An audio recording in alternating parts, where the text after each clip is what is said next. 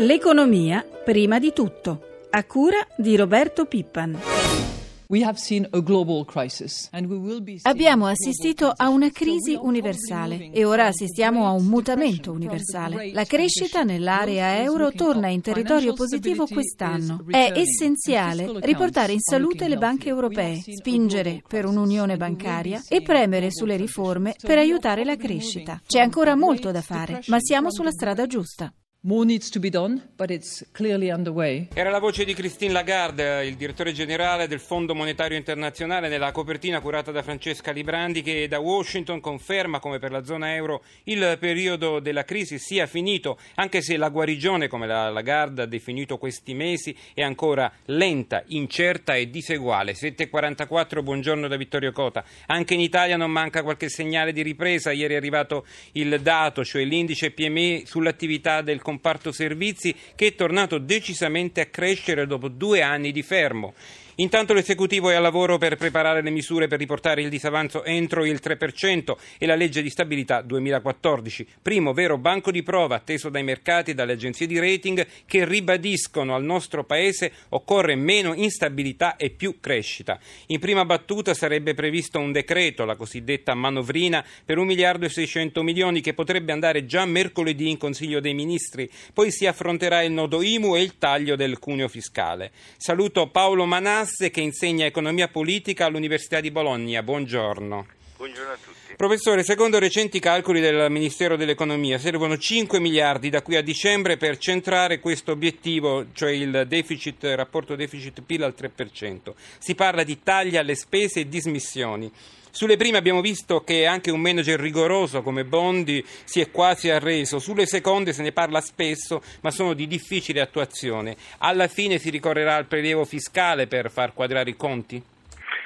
Ma io spero proprio di no. Eh, certo che il prelievo fiscale si è dimostrato negli ultimi anni sicuramente l'unica eh, strada eh, politicamente possibile. Lo stesso Monti. Ma 48, va? Eh, difatti, lo stesso Monti, lo stesso Monti eh, poi alla fine ha fatto una manovra molto importante eh, dal punto di vista quantitativo che sostanzialmente è avvenuta per due terzi. Se non di Mi alzate che io non lo sento. Dal lato, dal lato delle mm. entrate.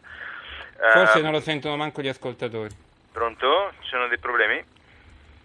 Pronto? Prego, professore, parli. Sì, ecco, dicevo, eh, finora si è rivelato quasi impossibile tagliare la spesa, come lei diceva, e tutte le ultime manovre sono avvenute eh, sostanzialmente all'atto delle entrate.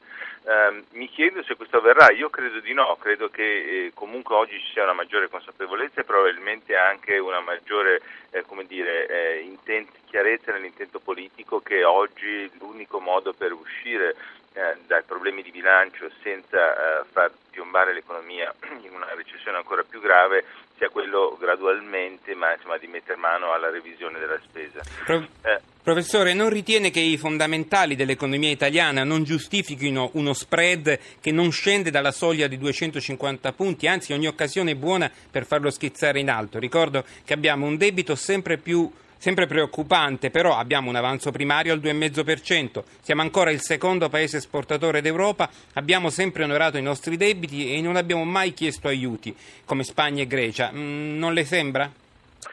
A dire il vero no, eh, eh, non voglio contraddire, ma insomma, a dire il vero no, perché la solvibilità non dipende dal fatto di avere dei buoni indicatori, la solvibilità di un paese dipende dal fatto di avere un rapporto tra debito e PIL almeno stabile o in riduzione, questo è fondamentale e questo noi non l'abbiamo perché il rapporto debito-PIL sta continuando ad aumentare. In più il fatto della crescita molto bassa fa sì che questo rapporto già di per sé tende ad aumentare perché comunque il disavanzo è positivo se calcoliamo anche gli interessi, il PIL sta decrescendo, quindi il rapporto tra il debito e il PIL continua ad aumentare ed è questo quello che può spaventare gli investitori. È proprio cioè, il problema debito quindi lei sostiene che è, è centrale rispetto a tutto il resto?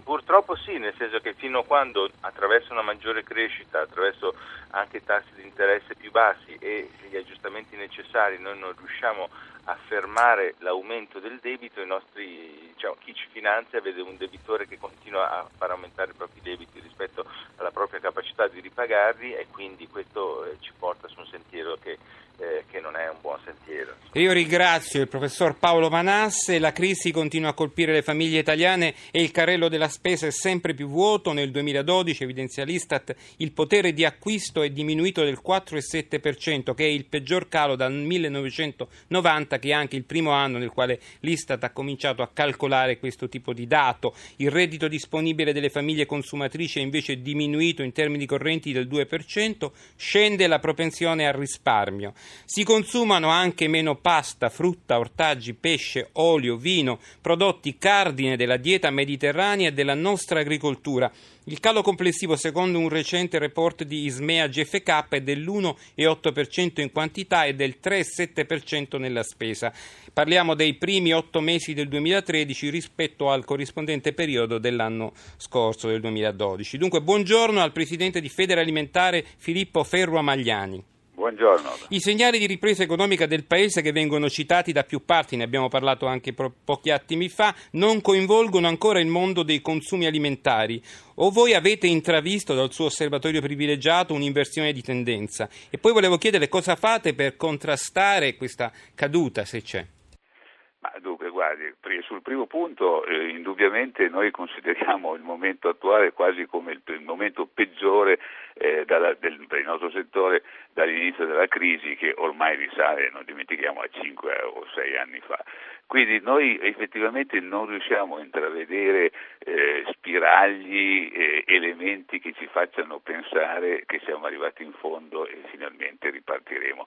Il nostro unico dato positivo è quello dell'esportazione, ma questo l'abbiamo sempre mantenuto anche in questi ultimi anni difficili, eh, mentre per quanto riguarda la produzione e soprattutto i consumi interni i dati continuano a essere negativi, li ha ricordati pochi istanti fa lei.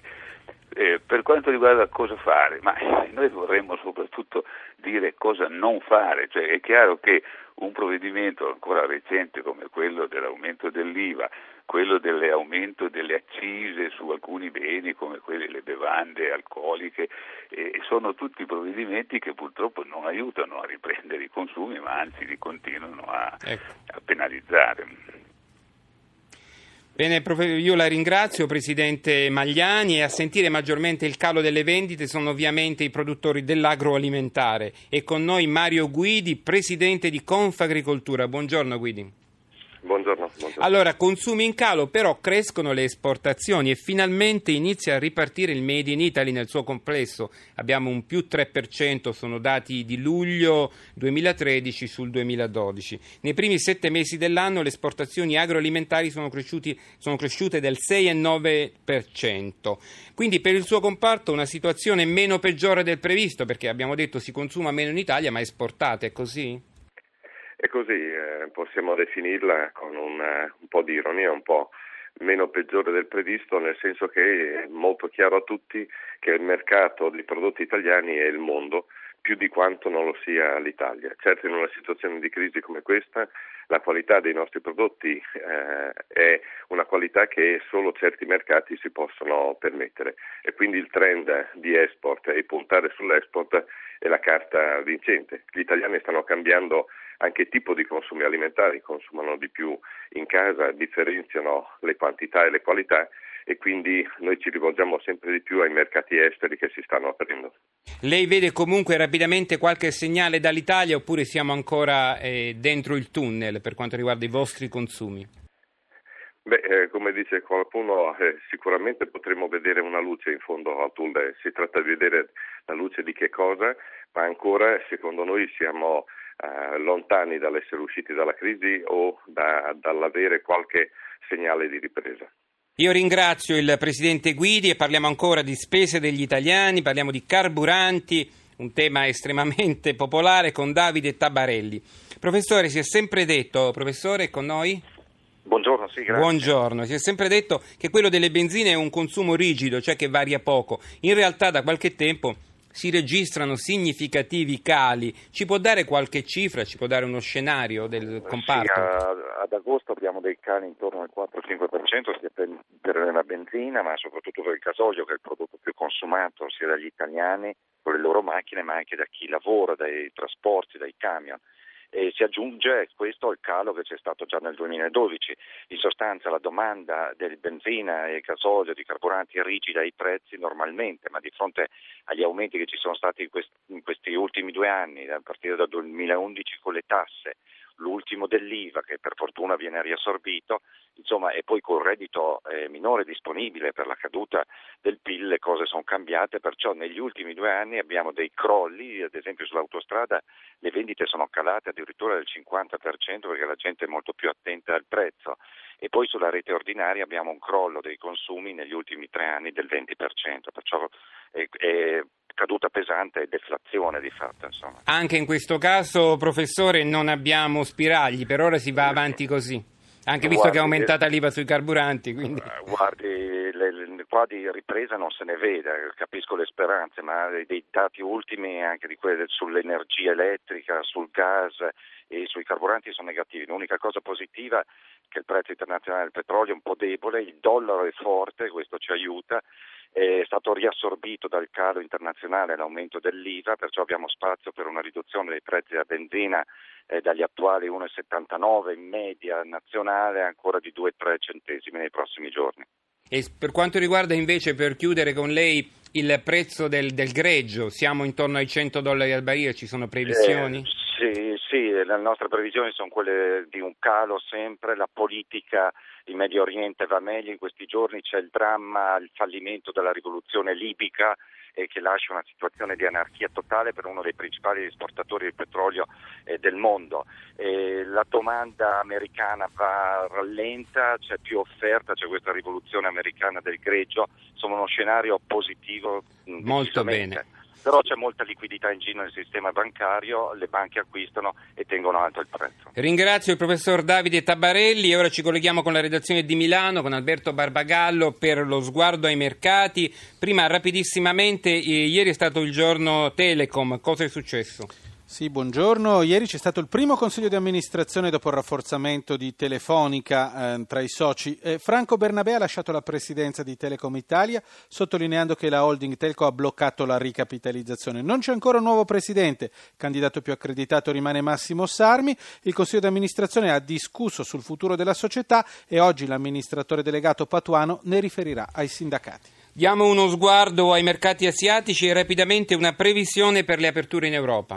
Ribasso nei mercati asiatici come ieri in quelli occidentali, l'indice Nikkei in particolare cede lo 0,70%. Per oggi, a giudicare da come vanno i future sugli indici, si prevede un avvio in calo intorno al, tra lo 0,15 e lo 0,40%. Io ringrazio Alberto Barbagallo della redazione di Milano, abbiamo concluso la linea Marco Sabene.